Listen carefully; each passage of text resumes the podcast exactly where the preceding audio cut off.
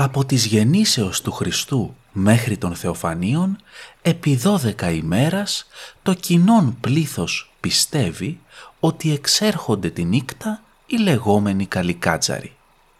Την 5η Ιανουαρίου, όταν είναι νηστεία και κάμνουσιν λουκουμάδες, υποθέτουσιν οι κοινοί άνθρωποι ότι κατεβαίνει εκ της καπνοδόχης καλικάντζαρος.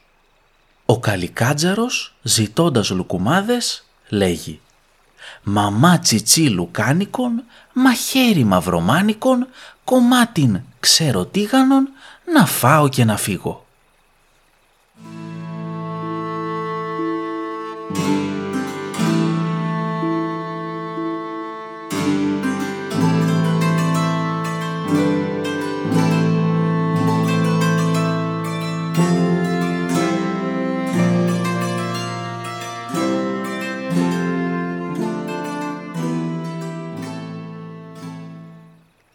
Το The Mystic.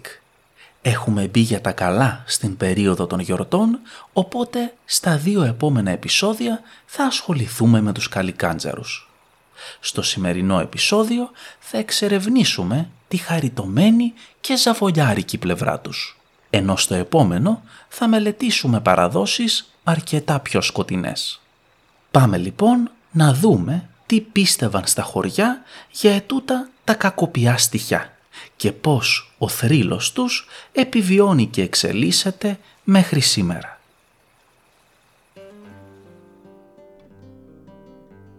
Εκτός από καλικάντζαρι καλούνται και λικοκάντζαρι, καλκάνια, σκαντζάρια, σκαλικαντζέρια, τζόγες και σκαλαπούνταρι. Αυτές είναι μονάχα λίγες από τις ονομασίες που συναντάμε ανά την Ελλάδα και περιγράφουν τα πλάσματα αυτά. Η ίδια η έννοια του καλικάτζαρου είναι ιδιαίτερα ευρεία. Βλέπουμε ότι σε πολλούς τόπους της χώρας οι καλικάτζαροι συγχέονται με άλλα γνωστά τελώνια όπως είναι οι βρικόλακες και τα ξωτικά. Η προέλευση του ονόματός τους δεν είναι σαφής και υπάρχουν πολλές θεωρίες για αυτή. Ορισμένοι εντοπίζουν την πηγή του ονόματος στη λατινική λέξη «κάλιγκο» που σημαίνει σκοτάδι ή στο Ινδικό «κάλα» που σημαίνει θάνατος ή και μαύρος. Για άλλους, ο όρος προέρχεται από το συντέριασμα κάποιων ελληνικών λέξεων. Καλός και κάνθαρος, δηλαδή σκαραβαίος, λύκος και κάνθαρος, ακόμα και καλός και κένταυρος. Υπάρχει και η άποψη πως ο όρος προέρχεται από την τουρκική γλώσσα, από το συνδυασμό των λέξεων «καρκάς» που σημαίνει κουφάρι και «ζελίμ» που σημαίνει τυραννικός. Πάντως, καμία από τις ερμηνείες αυτές δεν είναι αρκετά πιστική ώστε να θεωρηθεί και επικρατής. Όσον αφορά την ιστορική καταγωγή των καλικάτζαρων, τα πράγματα είναι εξίσου μπερδεμένα. Κατά μία θεωρία πρόκειται για τη συνέχεια του αρχαίου μύθου των σατήρων, των ακολούθων του θεού Πάνα. Κατά μίαν άλλη άποψη, οι καλικάτζαροι σχετίζονται με τα ξωτικά που συναντάμε σε άλλες χώρες της Ευρώπης. Το πιθανότερο είναι οι καλικάτζαροι να αποτελούν συνδυασμό των παραπάνω. Ένα κράμα παγανιστικών παραδόσεων που συνθέτουν ένα όν ταραχοποιό μία προσωποποίηση του σκότους. Άλλη θεωρία σχετίζει τους καλικάντζαρους με τα σκαθάρια, τα οποία προέρχονταν από την Αίγυπτο και προκαλούσαν καταστροφές στους αγρούς. Αυτά τα δαιμόνια πλάσματα είναι πιθανό ο κοινός νους να τα μετουσίωσε στο τελώνιο που σήμερα γνωρίζουμε ως καλικάτζαρο. Σύμφωνα με την παράδοση, οι καλικάντζαροι εμφανίζονται το δωδεκαήμερο από την παραμονή των Χριστουγέννων ως τα Θεοφάνεια. Σε μία αρκετά πλήρη αναφορά από τη Λακωνία διαβάζουμε «Δωδεκαήμερα είναι οι δώδεκα μέρες από τη γέννηση του Χριστού μέχρι την ημέρα των Θεοφανίων. Τότε παρουσιάζονται επί της γης και ενοχλούν τους ανθρώπους διάφορα δαιμόνια. οι λεγόμενοι καλικάντζαροι. Κατά τις ημέρες λοιπόν αυτές, ο άνθρωπος διατρέχει πολλούς κινδύνους από τα εξωτικά αυτά και πρέπει να λαβαίνει τα μέτρα του. Για να απομακρύνουν αυτά τα κακά πνεύματα, σε πολλά μέρη ανάπτουν φωτιές του τζακιού καθόλου το χρονικό αυτό διάστημα, γιατί τα ξωτικά αυτά τη φοβούνται τη φωτιά. Οι καλικάντζαροι έχουν πολλές κατατόπους ονομασίες. Έτσι λέγονται καρκάνζαροι, κολοβελόνιδες, κολιτσαρδοί ή λοκοτσαρδοί, όπως τους λέμε στη Σπάρτη, τσιλικροτά στη Μάνη και πολλές άλλες τέτοιες ονομασίες έχουν, αλλά για ποιο λόγο να τις αναφέρουμε όλες. Λοιπόν, αυτοί οι καλικάντζαροι έρχονται κατά την παραμονή των Χριστουγέννων. Είναι με χίλια δυο ελαττώματα. Άλλοι κουτσί, άλλοι στραβοί, άλλοι στραβομούτσουνοι, στραβολέμιδες, στραβομίτες, μονόπλευροι, με πόδια ανάποδα, δηλαδή τα δάκτυλα πίσω και η φτέρνα μπρος. Γι' αυτό κάνουν και ανάποδες δουλειές. Έχουν μητερά νύχια για να αρπάζουν και να ενοχλούν τα θύματά τους. Με μούρι σκύλου, ποντικιού, γαϊδάρου και όσες άλλες αναποδιές μπορεί να βάλει ο νους μας. Έτσι τους φαντάζεται ο λαός και έτσι τους παραδίδει και η παράδοση. Ως επιτοπλίστων τρώγουν βρώμικες τροφές, σκουλίκια, φίδια κλπ. Τους αρέσουν όμως και οι καλοί μεζέδες που ψήνονται κατά τις ημέρες αυτές στα σπίτια. Τρελαίνονται για χοιρινό κρέας και για λουκάνικα. Γι' αυτό θυμάμαι που μας έλεγαν όταν είμαστε μικρά ότι μόλις ακούν την τζίκνα μαζεύονται στην καπνοδόχο του σπιτιού και αρπάζουν το κρέας από τη φωτιά. Όταν είναι νύκτα όμως, γιατί τότε παρουσιάζονται, ενώ την ημέρα φοβούνται και κρύβονται. Ακόμα αγαπούν τη μυρωδιά του λαδιού και τρέχουν όταν ακούν να ψήνονται τηγανίτες που συνηθίζονται πάλι κατά τις ημέρες αυτές στη Σπάρτη και σ' όλο τον ομό Λακωνίας. Σχετικά με αυτό, την τελευταία μέρα των 12 ημερών, την πρωτάγιαστη, ψήναμε στο σπίτι μας τηγανίτες για να διώξουμε τους καλικάτζαρους ευχαριστημένους, ώστε να μην ξαναγυρίσουν θυμωμένοι. Όταν βρίσκουν εμπόδια και δεν μπορούν να αρπάξουν τίποτα και να κάνουν το κέφι τους, τότε από το θυμό τους κατουράνε για να μαγαρίσουν ό,τι είναι στη φωτιά και έτσι η στάχτη είναι μαγαρισμένη. Επικρατεί δε η αντίληψη στις γυναίκες να μην πλένουν τις μέρες αυτές και προπάντων να μην μεταχειρίζονται τη στάχτη των ημερών αυτών για τον παραπάνω λόγο. Αυτά τα δαιμονισμένα είναι ο φόβος και ο τρόμος των παιδιών που όλες τις ημέρες αυτές περνούν με μεγάλη αγωνία και οι γονείς βρίσκουν το μέσον για να επιβάλλονται στα παιδιά τους. Είναι ο μπαμπούλας, το σκιάχτρο των παιδιών. Πόσα παιδιά δεν κοιμούνται νηστικά για να μην τα προλάβουν τα καταραμένα αυτά πλάσματα; Τα τολμησότερα αγρυπνούν με το βλέμμα καρφωμένο στην καπνοδόχο ή στις αστράχτες για να ειδούν και έτσι να πιστεύουν πάντοτε όμως κουκουλωμένα με το πάπλωμα, ώστε σε ανάγκη κινδύνου να κρυφτούν. Οι καλικάντζαροι περνούν το μεγαλύτερο μέρος του χρόνου στο εσωτερικό της γης. Εκεί πελεκούν αδιάκοπα το δέντρο ή την κολόνα που στηρίζει τη γη, με σκοπό να την κρεμίσουν και να προκαλέσουν χαλασμό κόσμου. Παρόλα αυτά, ο ερχομός του Χριστού τους χαλάει τα σχέδια. Ο Νικόλαος πολίτης γράφει «Έρχονται από τη γης από κάτω. Όλο το χρόνο πελεκούν με τα τσεκούρια να κόψουν το δέντρο που βαστάει τη γης. Αλλά όταν κοντεύουν να το κόψουν, έρχεται ο Χριστός και μόνο μιας ξαναγίνεται το δέντρο και τότε τα δαιμόνια χυμούν στη γη σε πάνω και πειράζουν τους ανθρώπους. Όσον αφορά τη θωριά και τις συνήθειες των δαιμονίων αυτών, σε μία παράδοση από την Ήπειρο διαβάζουμε. τα φαντάζονται σαν τέρατα με άσχημες μορφές, με κέρατα, με ουρές και ό,τι χειρότερο μπορεί να φανταστεί κανένας. Συνήθως όμως ομοιάζουν περισσότερο με τραγιά και έχουν όλη την πονηριά και τις ιδιότητες του διαβόλου. Πηγαίνουν όλα μαζί και έχουν για αρχηγό τους ένα μεγαλύτερο απ' όλα, τον κουτσό όπως λέγεται. Αυτός τους διευθύνει και κανονίζει πού θα πάνε και πότε θα φύγουν.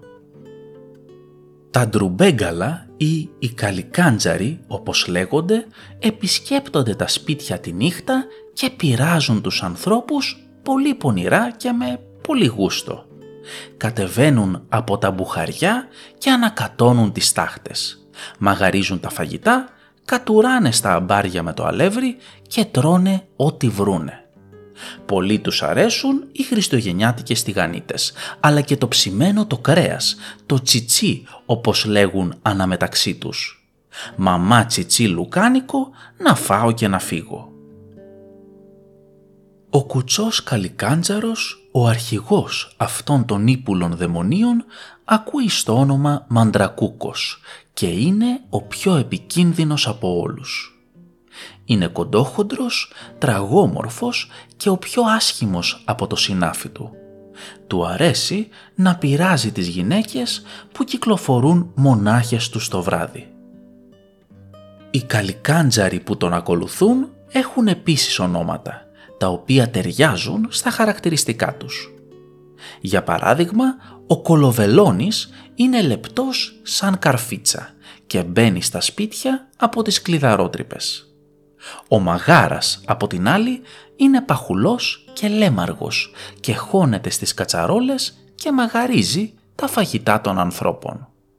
Ο κοψαχίλης έχει μεγάλα και μητερά δόντια, φορά ένα καλυμάφκι και κοροϊδεύει όποιον ιερέα τον συναντήσει. Ο Μαλαγάνας με τις μαλαγανιές και τα γλυκόλογά του ξεγελά τα μικρά παιδιά και τους κλέβει τα γλυκά τους αρσενικούς καλικάντζαρους κάποιες φορές τους συνοδεύει και η μάνα τους η καλικάντζαρού.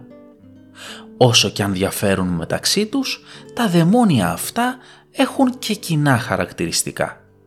Διαβάζουμε πως τα φαντάζονταν τραγόποδα με πέταλα, με μέγεθος μεγαλύτερο από του ανθρώπου και μαύρα στο χρώμα.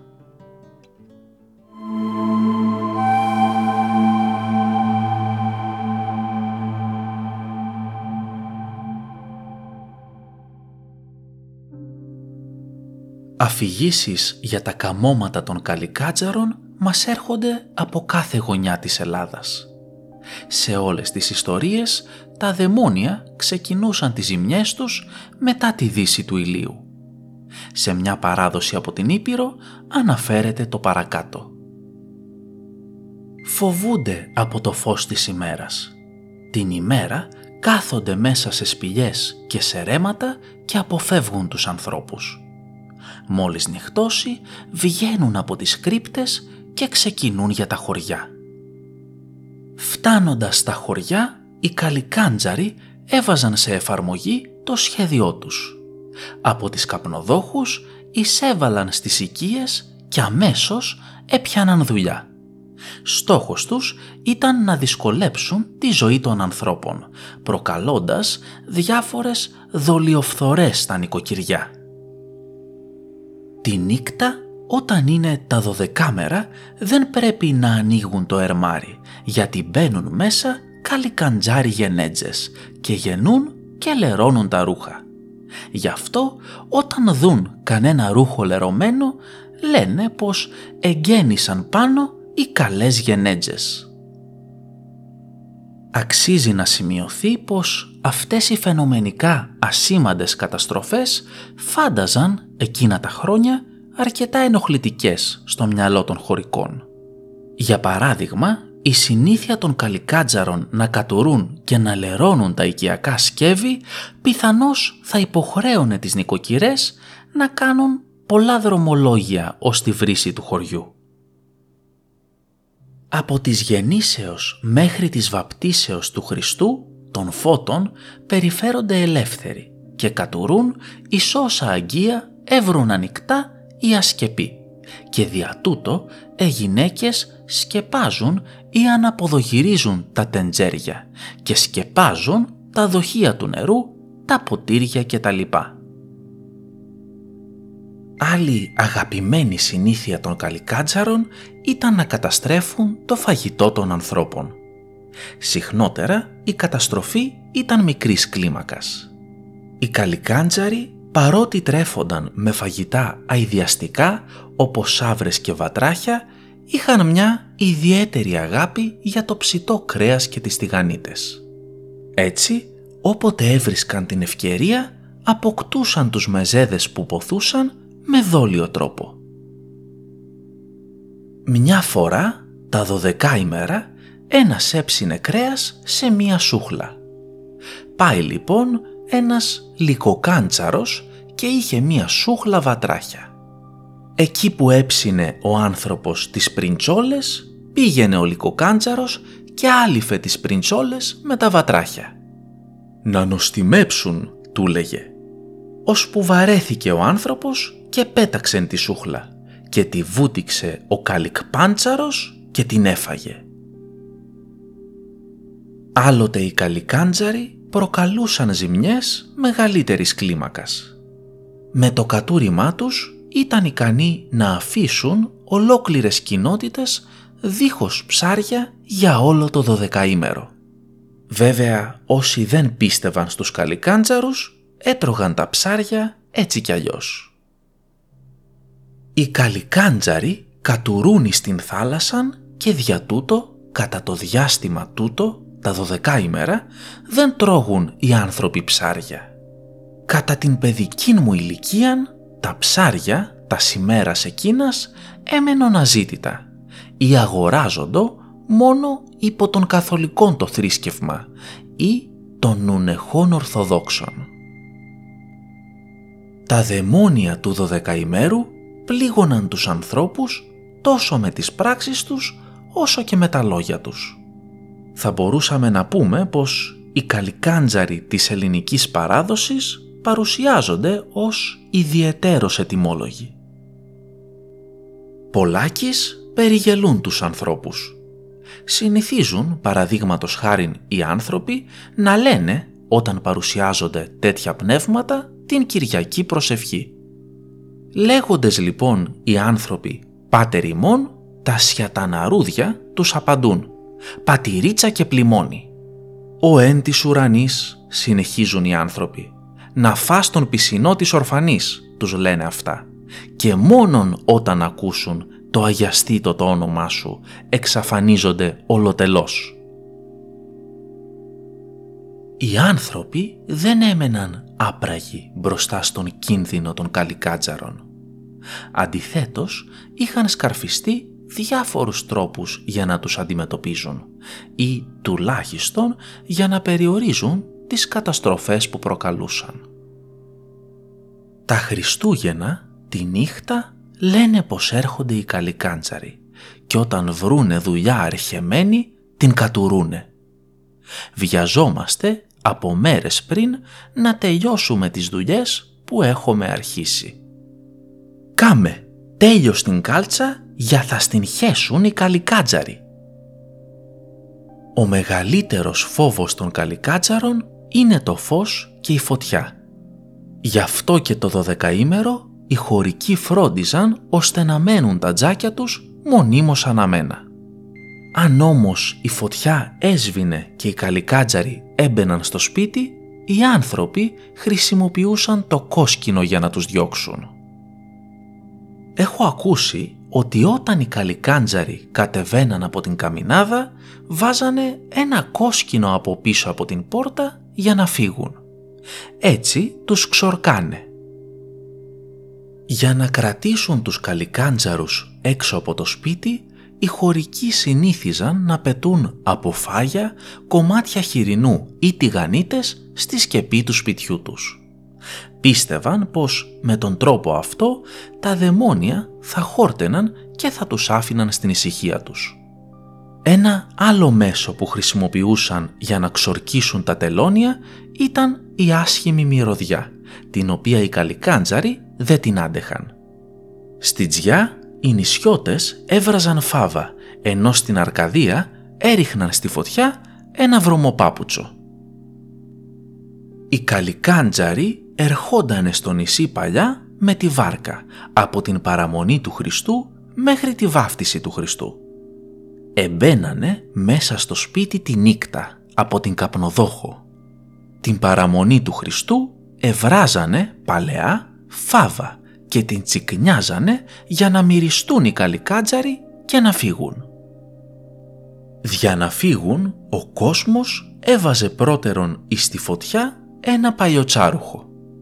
Από τη μυρωδιά αυτού έφευγουν και έλεγον «Παλιοτσάρουχο μυρίζει εδώ, μου τζώστε τούτο το χωριό». Η τυραννία των καλικάτσαρων τελείωνε με τα φώτα και τον αγιασμό.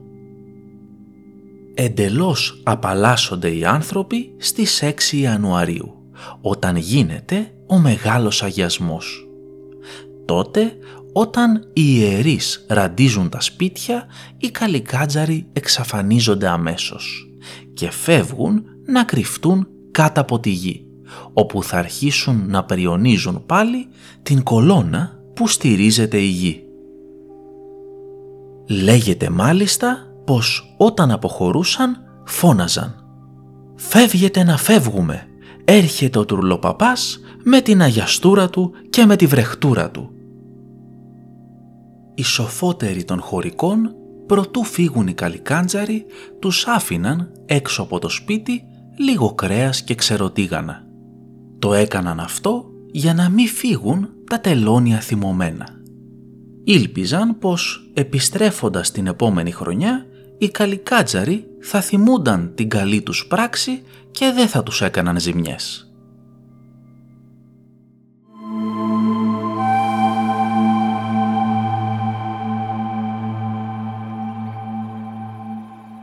Μεγάλη υπόθεση η Καλικάτζαρη. Για όσους εν έτη 2023 δεν πιστεύετε σε αυτούς, υπάρχει η παρακάτω ιστορία από την Κύπρο. Μια φορά και έναν καιρό, ένας δεν πίστευε πως υπήρχαν Καλικάτζαροι. Μια νύχτα αργά, η ώρα 11 περίπου, βγήκε έξω από το χωριό για να διαπιστώσει εάν πράγματι υπήρχαν. Όταν βγήκε έξω του χωριού είδε μια φωτιά μεγάλη και αμέσως έτρεξε εκεί. Γύρω από τη φωτιά είδε πολλούς ανθρώπους να διασκεδάζουσι πίνοντες κρασί μέσα σε χρυσό ποτήρι. Τους επλησίασε και τον εκέρασαν κρασί. Όταν πήρε το ποτήρι το χρυσό θέλησε να το σταυρώσει για να πιστεί αν πραγματικός ήσαν άνθρωποι διότι αυτός ήξευρε ότι αν σταυρώσεις ένα πράγμα οι καλικάντζαροι εξαφανίζονται και το χρυσό ποτήρι θα έμενε δικό του. Αλλά όταν σταύρωσε οι άνθρωποι εξαφανίστηκαν και αντί ποτήρι χρυσό έμεινε στα χέρια του ένα κούφιο νύχι του γαϊδάρου γεμάτο κάτουρα. Έτσι επίστη ότι υπήρχαν καλικάτζαροι. Και κάπως έτσι τελειώνουμε για φέτος. Να αναφέρω εδώ πως η ταινία που επικράτησε και θα αναλύσουμε στις αρχές του νέου έτους είναι το μωρό της Ρόσμαρη. Λοιπόν, σας εύχομαι καλές γιορτές και να περάσετε ζεστά και όμορφα. Τα λέμε στο επόμενο επεισόδιο.